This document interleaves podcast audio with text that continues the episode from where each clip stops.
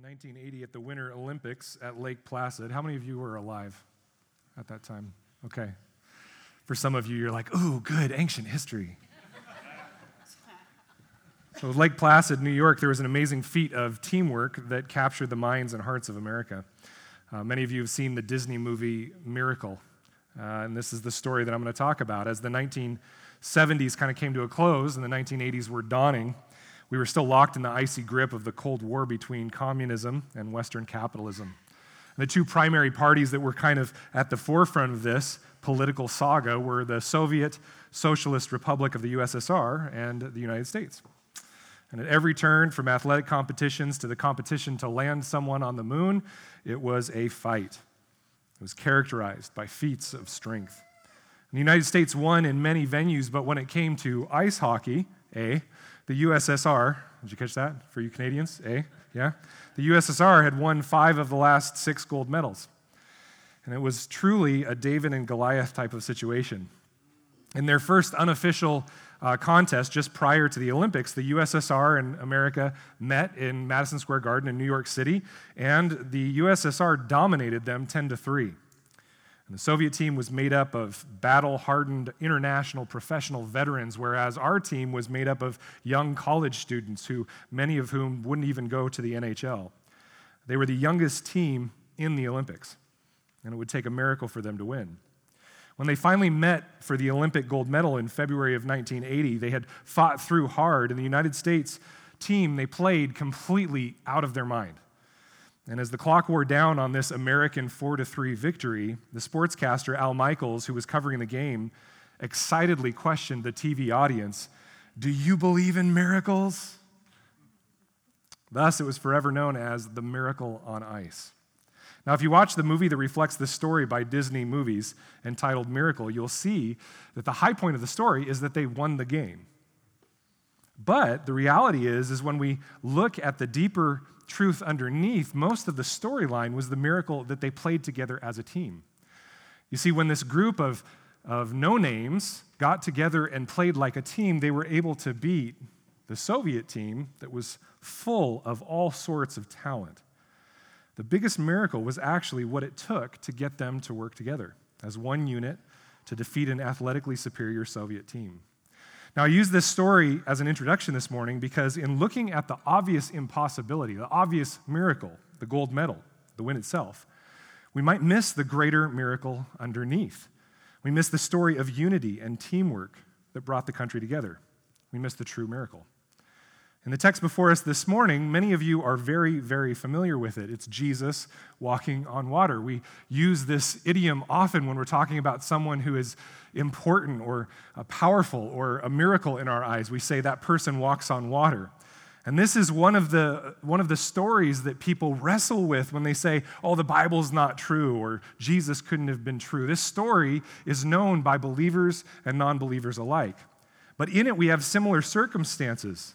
Now, it's true that the idea of a human man walking on water, because Jesus was 100% man, 100% God, uh, the idea that he was walking on water as if it were solid ground is a miracle of impossible proportions. But if we look too much at that walking on water, we miss what the author is trying to get to underneath. And so, what we're going to see from our story today when we cast our eyes on the true miracle is that the miracle is not just a man walking on water. He surely did that, and that is in and of itself a miracle. Rather, we're going to look at the miracle underneath. We're going to look at the ultimate miracle, the fact that the Exodus God became incarnate and dwelt among us. And that's what the title of this sermon is this morning, if you want to write it down. The ultimate miracle was that the Exodus God became incarnate in Jesus Christ. And when we see this miracle, we understand God's character more closely. Because remember, we come to church not to just feel better about ourselves. Sometimes that does happen. But we come to church primarily to worship God and to know more of His character because the overflow of that will affect our lives. And so I believe that this story is going to help us understand God's character more closely, but I also believe it will give us a greater peace in the midst of the struggles of life and the questions we have for God when we feel like He has left us alone. So let's take a look at the first portion of our text this morning. If you would, look with me at Mark 6:45, and we're just going to go through verse 52 to start this morning. It says there in verse 45 immediately he made his disciples get into the boat and go before him to the other side, to Bethsaida, while he dismissed the crowd. And after he had taken leave of them, he went up on the mountain to pray. And when evening came, the boat was out on the sea, and he was alone on the land. And he saw that they were making headway painfully, for the wind was against them. And about the fourth watch of the night, he came to them, walking on the sea. He meant to pass by them, but when they saw him walking on the sea, they thought it was a ghost and cried out, for they all saw him and were terrified. But immediately he spoke to them and said, Take heart, it is I, do not be afraid. And he got into the boat with them, and the wind ceased, and they were utterly astounded, for they did not understand about the loaves, but their hearts were hardened. The main point of Mark's retelling of these events is Jesus is the Exodus God incarnate. It's the main point of this story. Jesus is the Exodus God incarnate. It's not the walking on water. He utilizes that as a literary tactic to tell us the truth about what he's trying to get across. Now, hear me correctly Jesus walked on water. I'm not trying to disprove that at all. But by focusing on that, we miss the point of the author. Remember that the reason that the Gospels are different, even the three that are harmonized, right? Matthew, Mark, and Luke, all of them are written in a different way or packaged in a different way with the same underlying truths and stories in order to communicate a purpose. That's why we write. We don't just write to give data. That's what we think often in 2020 because we're Google people, right? We write in order to produce a, uh, a communication. And that's what's trying to happen through all of the Gospels. And Mark is doing that here. He's telling us Jesus is the Exodus God incarnate. Now, last week we looked at the fact that Jesus is the fulfilled provision of the perfect shepherd king. You even see that in this section at the bottom, it talks about the loaves, right? Because it's referring back to the story we covered last week, and you can go pick that up online if you didn't hear it. In the story of the feeding of the 5,000, it is extremely clear that Mark is casting Jesus as the better Moses delivering bread from heaven to God's people. And the mind of the hearer, as they're listening to this story, would have immediately gone back to the Exodus and all that surrounded it. Just as the cross and resurrection is the seminal event for us as New Testament believers. In the Old Testament, the cornerstone, the piece that is the seminal event, is the idea of the Exodus and all that surrounds it.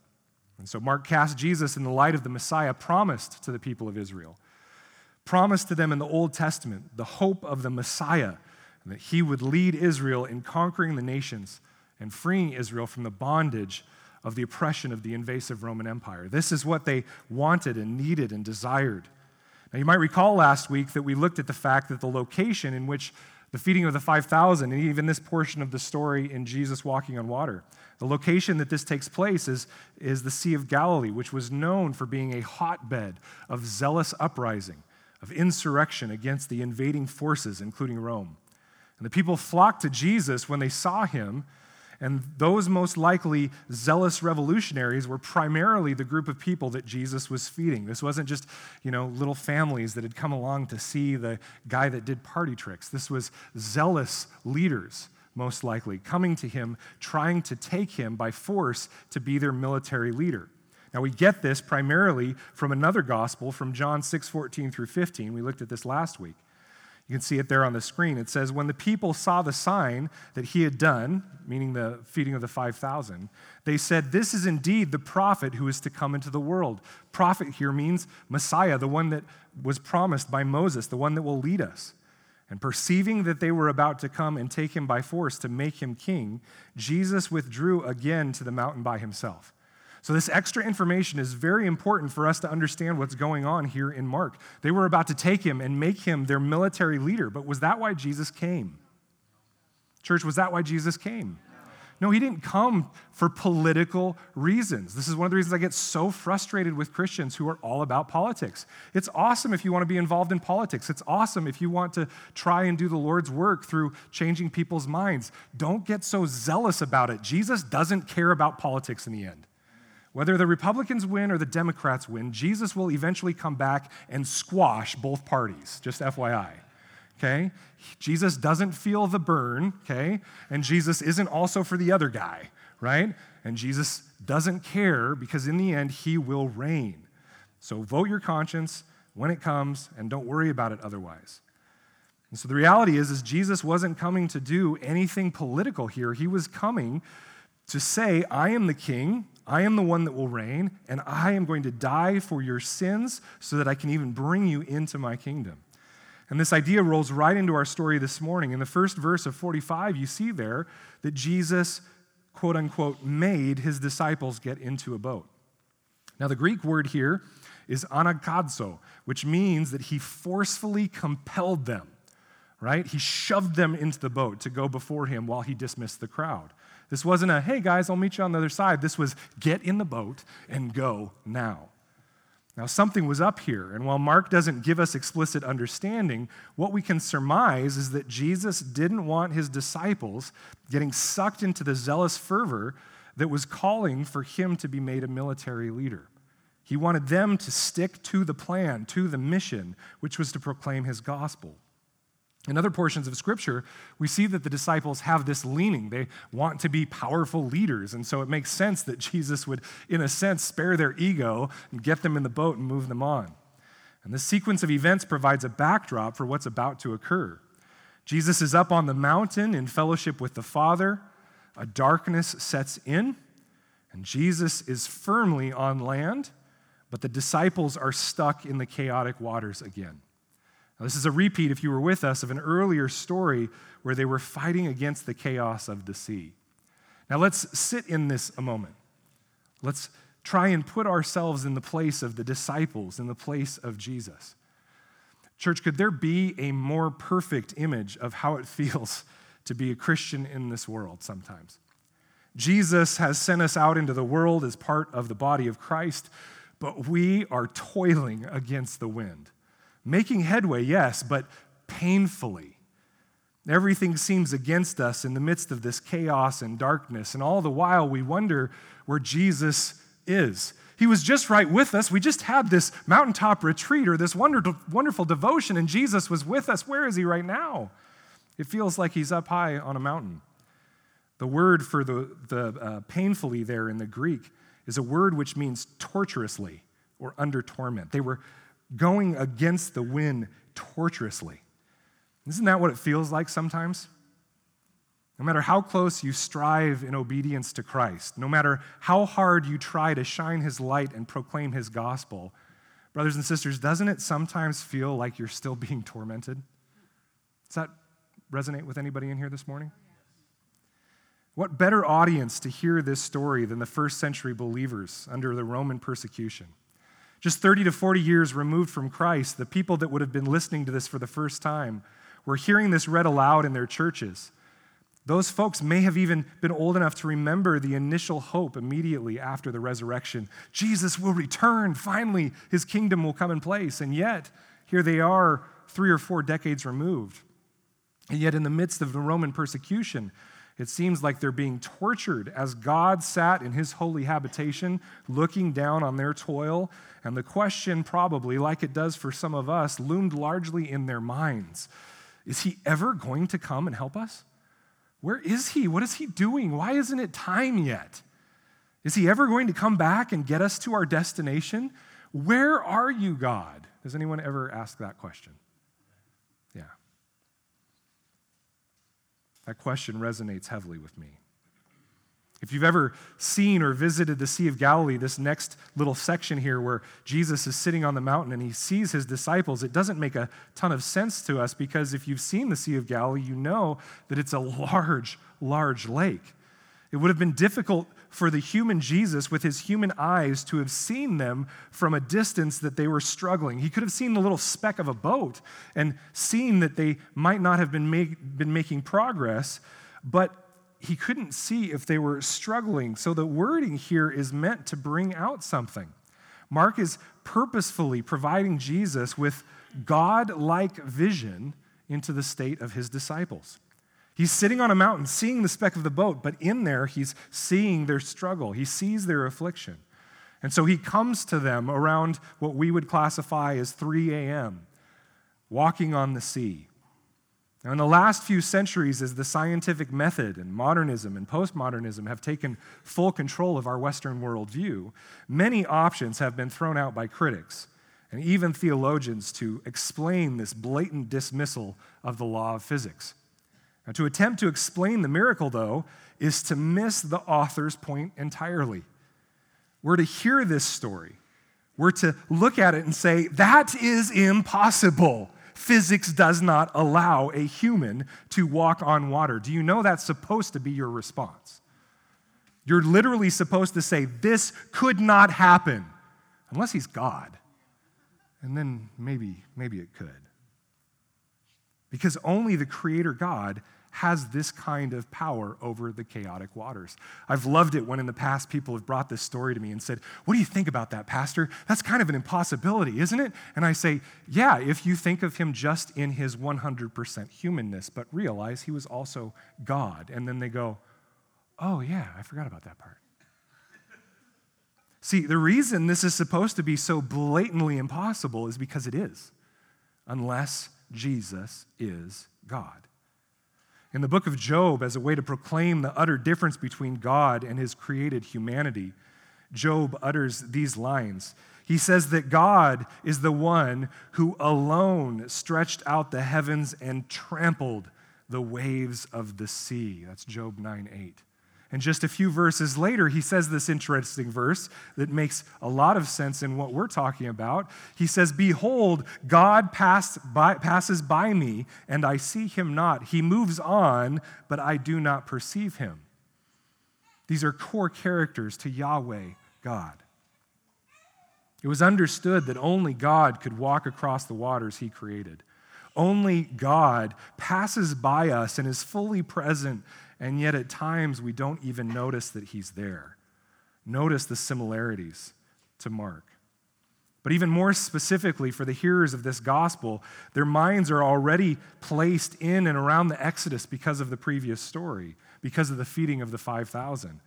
And in the Exodus, God manipulated the water in a way to visit and protect his people. Do you remember the story?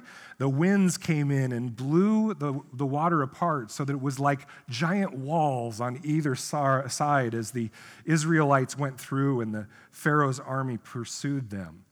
God manipulated the water as if it were nothing. And this is repeated throughout Scripture as one of the qualifying characteristics, the descriptions of who God is. Take a look at Psalm 77, verses 19 through 20. It says, Your way was through the sea, your path through the great waters, yet your footprints were unseen. You led your people like a flock by the hand of Moses and Aaron. Interesting that last week we talked about how Mark's point in the feeding of the 5,000 is that Jesus is the great shepherd king leading his people. Notice how the prophet Isaiah characterizes Yahweh in similar fashion. He calls the Exodus God the one who does this work of the Exodus. Thus says the Lord, who makes a way in the sea, a path in the mighty waters. And again, he says in Isaiah 51 through 10, Was it not you who dried up the sea, the waters of the great deep, who made the depths of the sea a way for the redeemed to pass over? Only Yahweh only the Exodus God of Israel makes a path through the waters of the sea. But Mark doesn't end there. He continues from this imagery of Jesus trampling the water as he comes to them.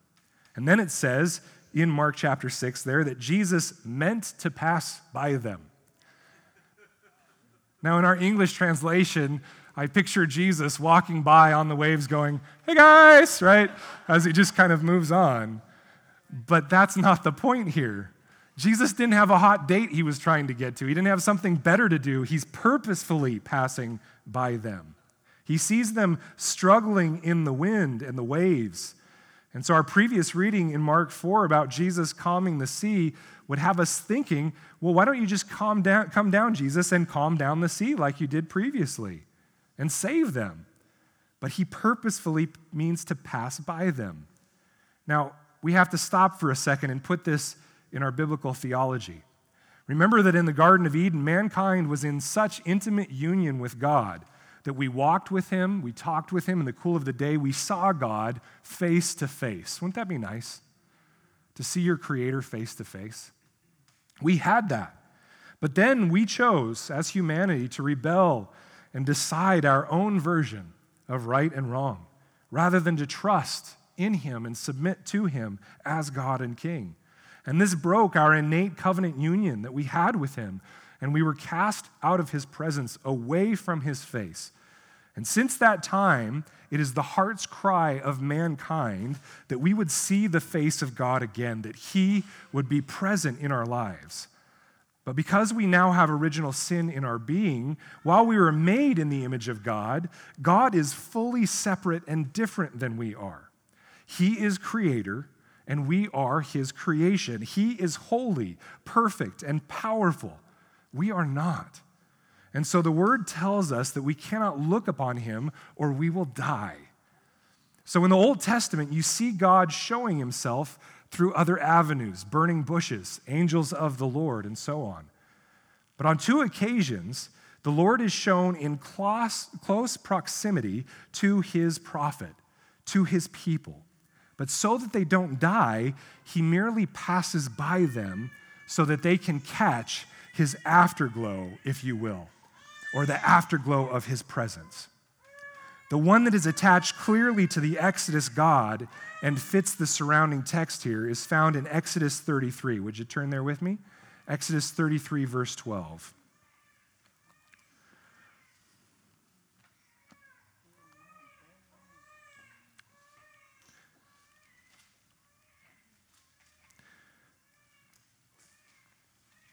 Give me an amen if you're there.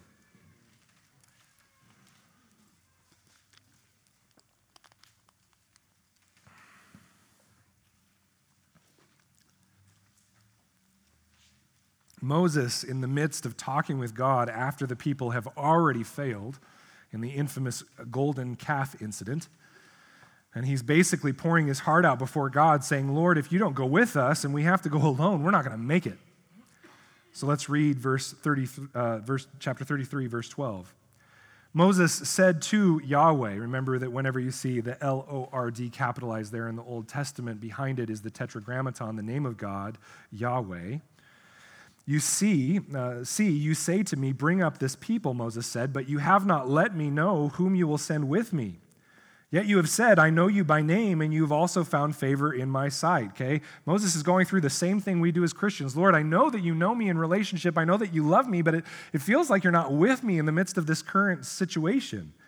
Verse 13 Now, therefore, if I have found favor in your sight, please show me now your ways, that I may know you in order to find favor in your sight. Consider too that this nation is your people. And God said, notice how he responds. He doesn't fight him. He says, My presence will go with you, and I will give you rest. That's what Jesus says to us, but we're just like Moses. If your presence will not go with me, do not bring us up from here. Moses, didn't you notice that God just said he's going to go with you? But this is the human condition, isn't it? Lord, I know you told me that you're going to go with me, but I really need you to go with me. You're not here with me, right? Any of you ever feel that way? God's saying, I'm here, and we're saying, No, you're not. And so he says, If your presence will not go with me, do not bring us up from here. For how shall it be known that I have found favor in your sight, I and your people? Is it not in your going with us so that we are distinct, I and your people, from every other people on the face of the earth? And the Lord said to Moses, This very thing that you have spoken, I will do. For you have found favor in my sight, and I know you by name. Moses said, Please show me your glory. And he said, I will make all my goodness pass before you, and, and will proclaim before you my name, the Lord, Yahweh. And I will be gracious to whom I will be gracious, and will show mercy on whom I will show mercy. But he said, You cannot see my face, for man shall not see me and live. And the Lord said, Behold, there is a place by me where you shall stand on the rock, and while my glory passes by, I will put you in a cleft of the rock, and I will cover you with my hand until I have passed by. Then I will take away my hand, and you shall see my back, but my face shall not be seen. Notice the graciousness of God's response. He doesn't get angry with Moses. He says, I'll go with you. Remember, I have a relationship with you. I know you by name. And then to show him how close he is to God, God says, I'm going to protect you while I pass by you so that you know I'm with you. God will pass by him, and in so doing, provide a way to protect him from his holiness, but also show him who he is. Now, jump ahead to Exodus 34, 6 through 10, and we see God actually describing who he is. It says, The Lord, Yahweh, passed by before him and, uh, and proclaimed, Yahweh, Yahweh, a God merciful and gracious, slow to anger and abounding in steadfast love and faithfulness, keeping steadfast love for thousands, forgiving iniquity and transgression and sin it sounds like Jesus, doesn't it? It sounds like Jesus, doesn't it? Yeah. But who will by no means clear the guilty, visiting the iniquity of the fathers on the children and the children's children to the third and fourth generation? Well, that doesn't sound like Jesus. Well, got to read Revelation. You got to read the end of it when Jesus returns as judge to judge the living and the dead. This is Jesus. And Moses quickly bowed his head toward the earth and worshiped. And he said, If now I have found favor in your sight, O Lord, please let the Lord go in the midst of us, for it is a stiff necked people, and pardon our iniquity and our sin, and take us for your inheritance. Here, Yahweh God declares his character more explicitly than any other place in Scripture. Folks, if you have built God in your own image, which we all have, you need to meditate on this Scripture. When I sit in counseling with people, most often I'll ask this question which half resonates for you? Probably three quarters of the time, which section do you think people say sounds more like God? The steadfastly loving and merciful one or the angry judge? The angry judge. This is the fullness of who God is. Meditate on that scripture. Meditate on who God is and let your view of God be transformed into what the word says, not what you say. This section is the most quoted section of Scripture by Scripture in the Old Testament. And it's only in his loving grace and his holy judgment that he could be good and just. We can't just kick one of them out. The covenant God of Exodus showed himself to Moses as he passed by him. And the sinfulness of his people made it so they could not see God face to face. But God came to visit Moses and passed by him so that Moses could know and be comforted that the Exodus God was with him. The author Mark is using the same symbolic and picturesque language to declare decisively that Jesus is the Exodus God come to see his people face to face. Dear church, this is the ultimate miracle of Jesus walking on water. In such a proclamation, Mark is again answering the thematic question of Mark Who do you say that Jesus is? Mark is without hesitation proclaiming that Jesus is the Exodus God come among men. Jesus is Emmanuel, God with us. And this should bring us, as it did hearers of the first century, great comfort because the core understanding of the Exodus God is that he saves his people. The core understanding of the Exodus God is that he saves his people.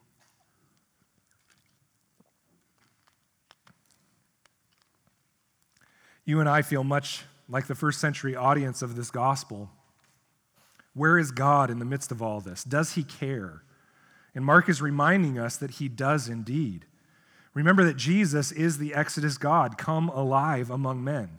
This is the theme of the biblical narrative arc that God would come to his people and save them. Do you guys now see why I get so frustrated with churches that teach, forget the Old Testament, and just focus on the new? That's heresy. It's heresy. Because to not understand the Old Testament is to completely miss the point of the New Testament and to turn it into a self help therapeutic gospel where Jesus is for me and always there to solve my problems. It's to turn him into a genie in the lamp. But what the reality of Mark is saying is that the Exodus God, the God of the Old Testament, has come down in Jesus Christ. Hear the cry of the people in Isaiah about what they need from their God and see if God has been faithful to answer it. This is from Isaiah 63:15 through 64:1. Their cry to them, to, to him, and the prophet Isaiah is saying this, look down from heaven and see from your holy and beautiful habitation. Where are your zeal and your might? The stirring of your inner parts and your compassion are held back from me. For you are our Father. Through Abraham, does, though Abraham does not know us and Israel does not acknowledge us, you, O Lord, are our Father, our Redeemer. From of old is your name. O Lord, why do you make us wander from your ways and harden our heart? Notice all the language that is very similar to Mark, the hardness of the disciples' heart. Why do you make us wander from your ways and harden our hearts so that we fear you not? And guys, that is not a statement that God is the one who is hardening your heart. We could go into that theology a ton. It's a mixture of God allowing you to have your way when you harden your heart against him, okay? And then they go on return for the sake of your servants, the tribes of your heritage.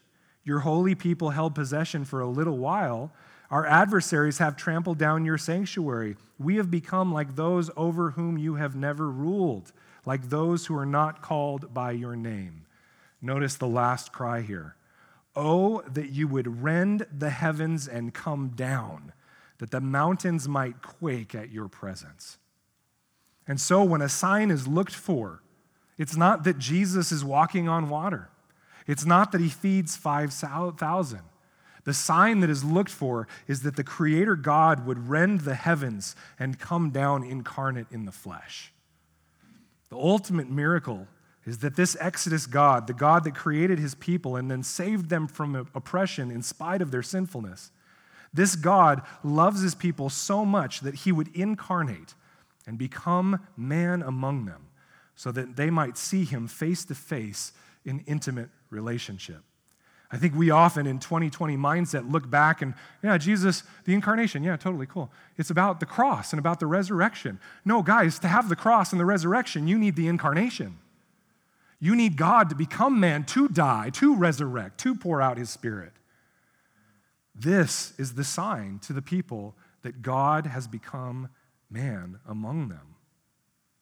Remember that the worldview of the cosmos in the ancient Near East was not unlike the Greeks. The Greeks had the gods up on Mount Olympus. But all ancient Near East people thought that the mountains were pillars that held up the sky, and that is why they say God is in his holy habitation. They view him as sitting on a mountain away from them, indifferent to their, to their problems. They have a view that God sat in the heavenlies. And in other words, God was distant from mankind, sitting there, like I said, aloof and indifferent from the suffering of mankind. This is what most pagan religions thought of God in the days of the Old Testament on up into Jesus. And this is what made the Exodus God so different that he wanted covenant relationship with his people, that he wanted to be in relationship with them.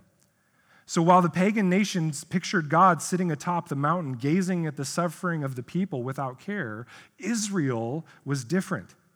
Their God was still atop a mountain, yes, Mount Sinai, but he acted to save them and draw them to himself. And if you recall the story, the reason they couldn't go charge up the mountain with Moses was their own fear and indifference from God.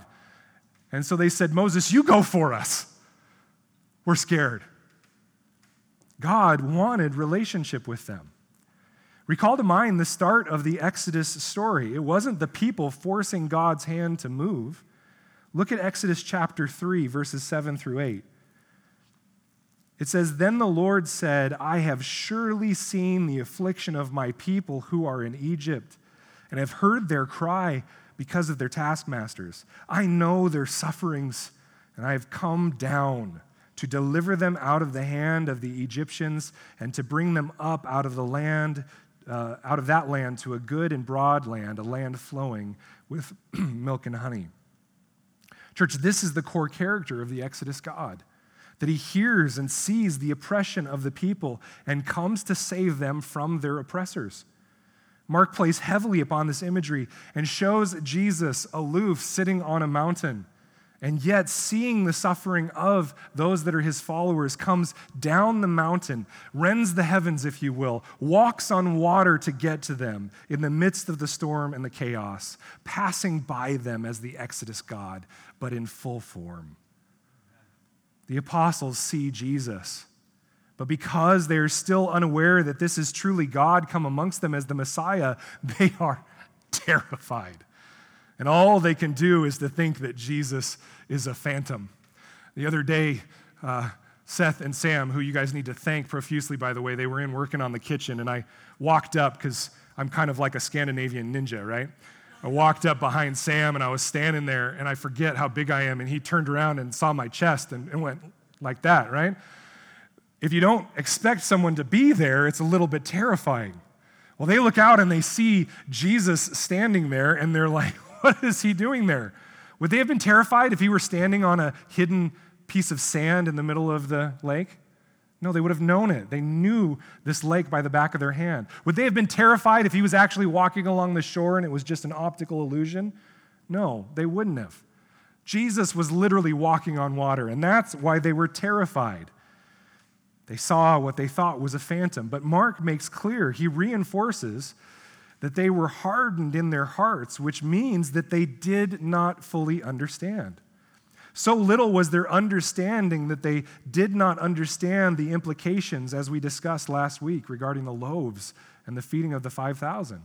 That should have been enough for them to go, Got it. Jesus, Yahweh, same thing. Okay. But it wasn't. And if any doubt is left in the mind of the hearer who Jesus is at this point, Mark quotes Jesus as responding to their terror with the phrase rendered here Take heart, it is I, do not be afraid. In our English translation, the weight of this statement is completely lost. But to get to the original author's point in the Greek, it could be translated woodenly as this Take heart, I am, do not be afraid. Ego eimi in the Greek. Does this sound familiar to you? The Exodus God, speaking to Moses out of the burning bush, answers Moses' inquiry about his name by stating this in Exodus 3 14 through 15. God said to Moses, I am who I am. Sorry, I don't have the Charlton Heston voice there. I am who I am. And he said, Say this to the people of Israel I am has sent me to you. Ego eimi in the Septuagint, the Greek translation of the Hebrew. Ego eimi has sent me to you. And God also said to Moses, Say this to the people of Israel Yahweh, the God of your fathers, the God of Abraham, the God of Isaac, and the God of Jacob, has sent me to you. This is my name forever, and thus I am to be remembered throughout all generations. The Exodus God was known as the great I am, the God come to bring his people hope that they might gain freedom from enslavement. Take heart, I am. Do not be afraid the Exodus God acts to save his people. Jesus is the Exodus God. I remember years ago watching this news story. I think it was Tom Brokaw that, that uh, did it. And he started the, the uh, it was a, a show about the Bible, and he started it by saying the phrase, Nowhere in the Bible did Jesus actually claim to be God. So let's look at that possibility. And I remember at the time being naive in my faith, going, Really? Oh man, do I even believe the truth? But now, understanding the fullness of the Bible, growing in my understanding of the fullness, not having it complete yet, but even seeing this and how the gospel writers said, guys, Jesus is the Exodus God. There is no doubt that Jesus is God incarnate. The Exodus God came to save his people.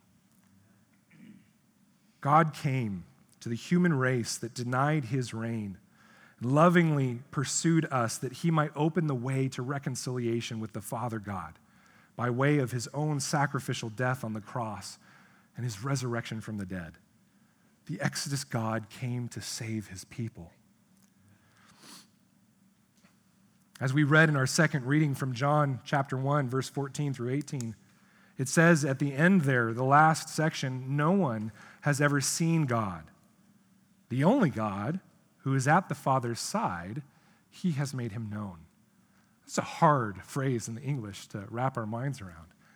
But that's exactly what it says. Jesus, sitting at the right hand of the Father, being God, has made God who is Spirit, the Father God, known to us. Jesus is the image of the invisible God.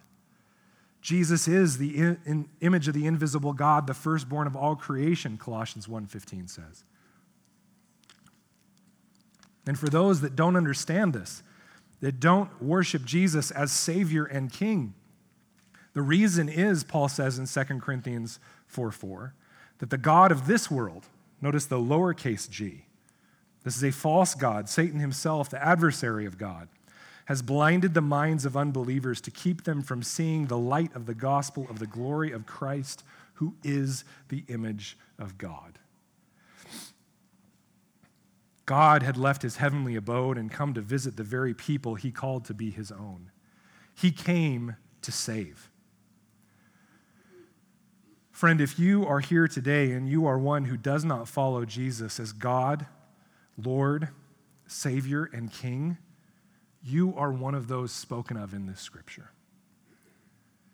You are blinded to the light of the gospel of the glory of Christ, but you are here today by God's sovereign will so that the scales of your eyes might be removed, that you might see that the God who created you, who created the universe, loves you and sent his son to die in your place to pay the price for all that you have done. He's paid the price for all that you carry shame for. He's paid the price for every act, every word that has been contrary to him. And he's calling you to a different life. He's calling you to a new life in him. And he has shown you the love he has for you by coming in the flesh to die for your sins. He resurrected from that death on the cross of Calvary three days later, proving that this is true. That what I say today is not hearsay or myth, it is truth. And you have to wrestle. If Jesus did not come down as God incarnate, then how did he resurrect? And how was he seen by so many witnesses? And how has his church survived in 2,000 years of persecution? You have to wrestle with that or you can simply turn your life over to Him. You can become part of His church by accepting His Holy Spirit, by repenting from your sin, and by giving your life over to Him today.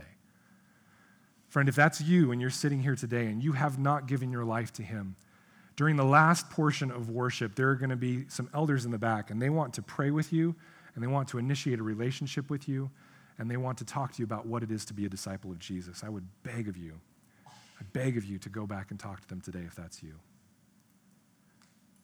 Well, let's conclude by looking at the last portion of our text today. If you'd go back to Mark 6 with me and take a look at Mark 6:53 through 56, we'll see the summation to our previous sections. Verse 53 When they had crossed over, they came to land at Gennesaret and moored to the shore. And when they got out of the boat, the people immediately recognized him and ran about the whole region. Excuse me. And began to bring the sick people on their beds to wherever they heard he was. And wherever he came, in villages, cities, or countryside, they laid the sick in the marketplaces and implored him that they might touch even the fringe of his garment. And as many as touched it were made well. I once heard the man who started the Vineyard Church talk about the origins of why he wanted to focus so heavily on healing and his statement was was he went to a quaker church he heard all these stories and he went to one of the elders and said hey i want to do all the cool stuff that jesus does. How do we do that? And that was the start of the vineyard denomination. It's largely why i disagree with a lot of their theology. The reason that that's false is because this isn't stuff for you and i to do is it just that you don't have enough faith to go walk on water? Is it just that you don't have enough faith that your jeans don't heal people when they touch them? No, the whole point of these sections are not imperatives for you to do.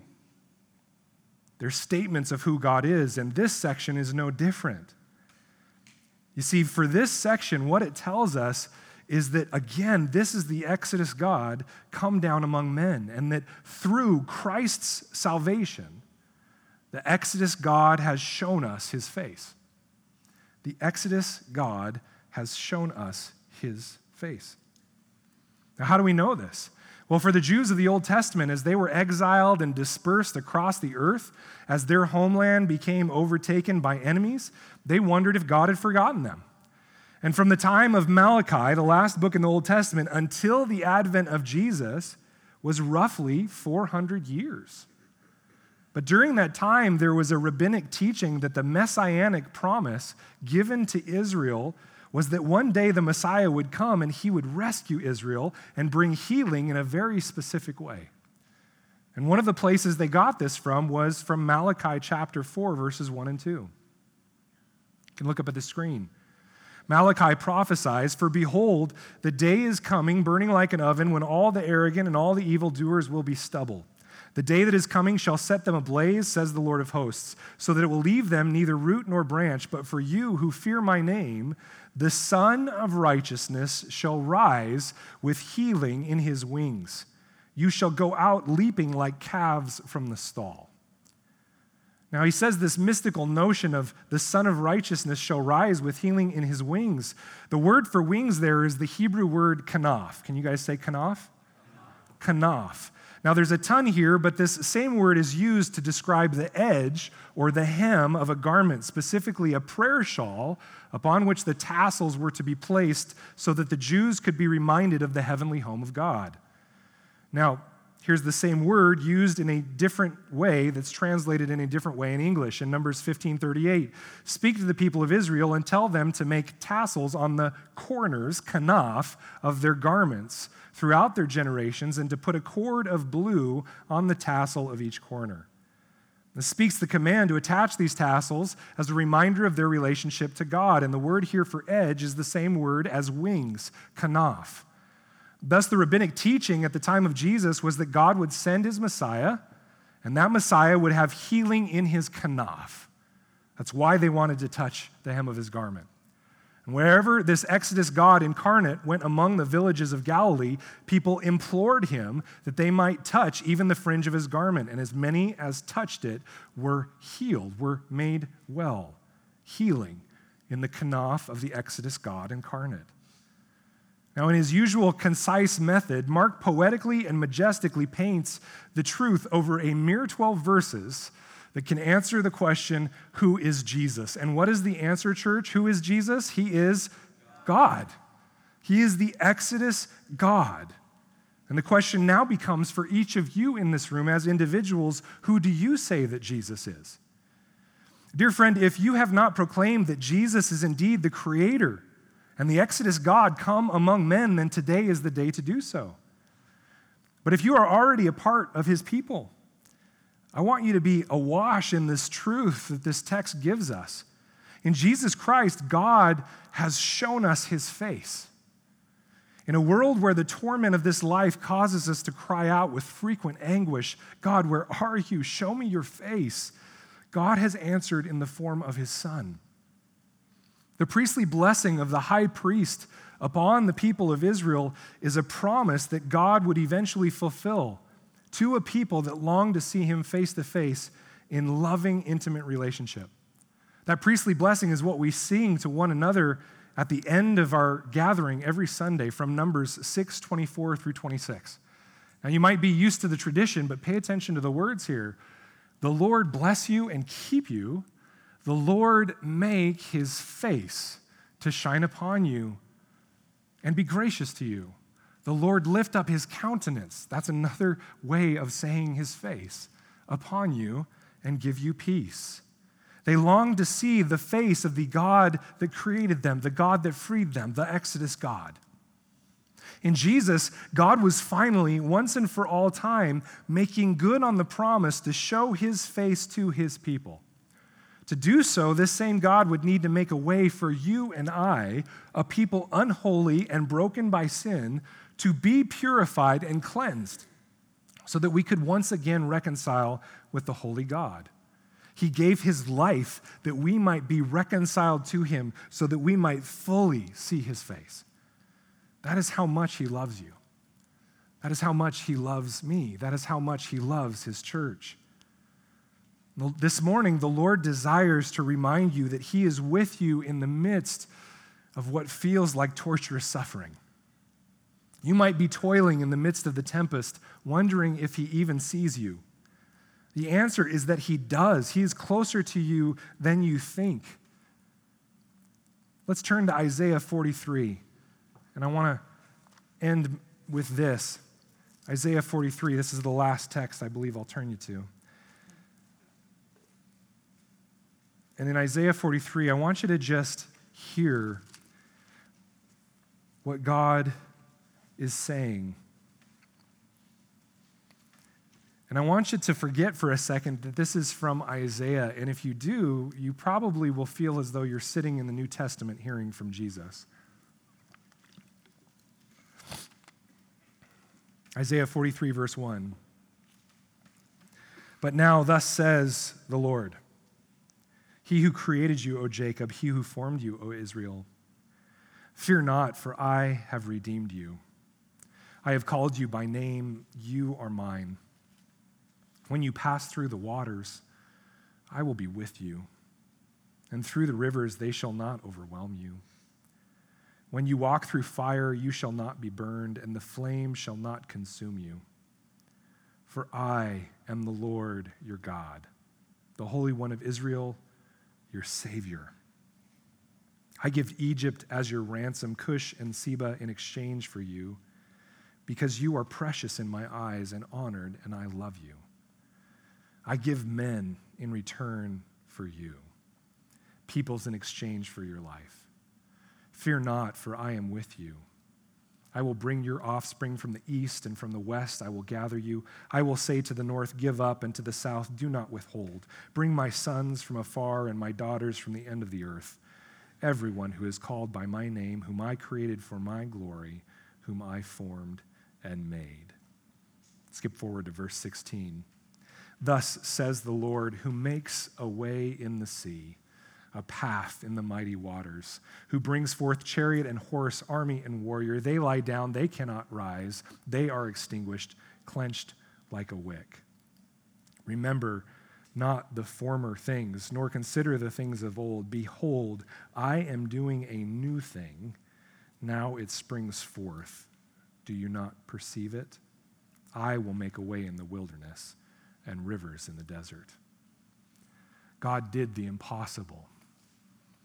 He saved us from our sin.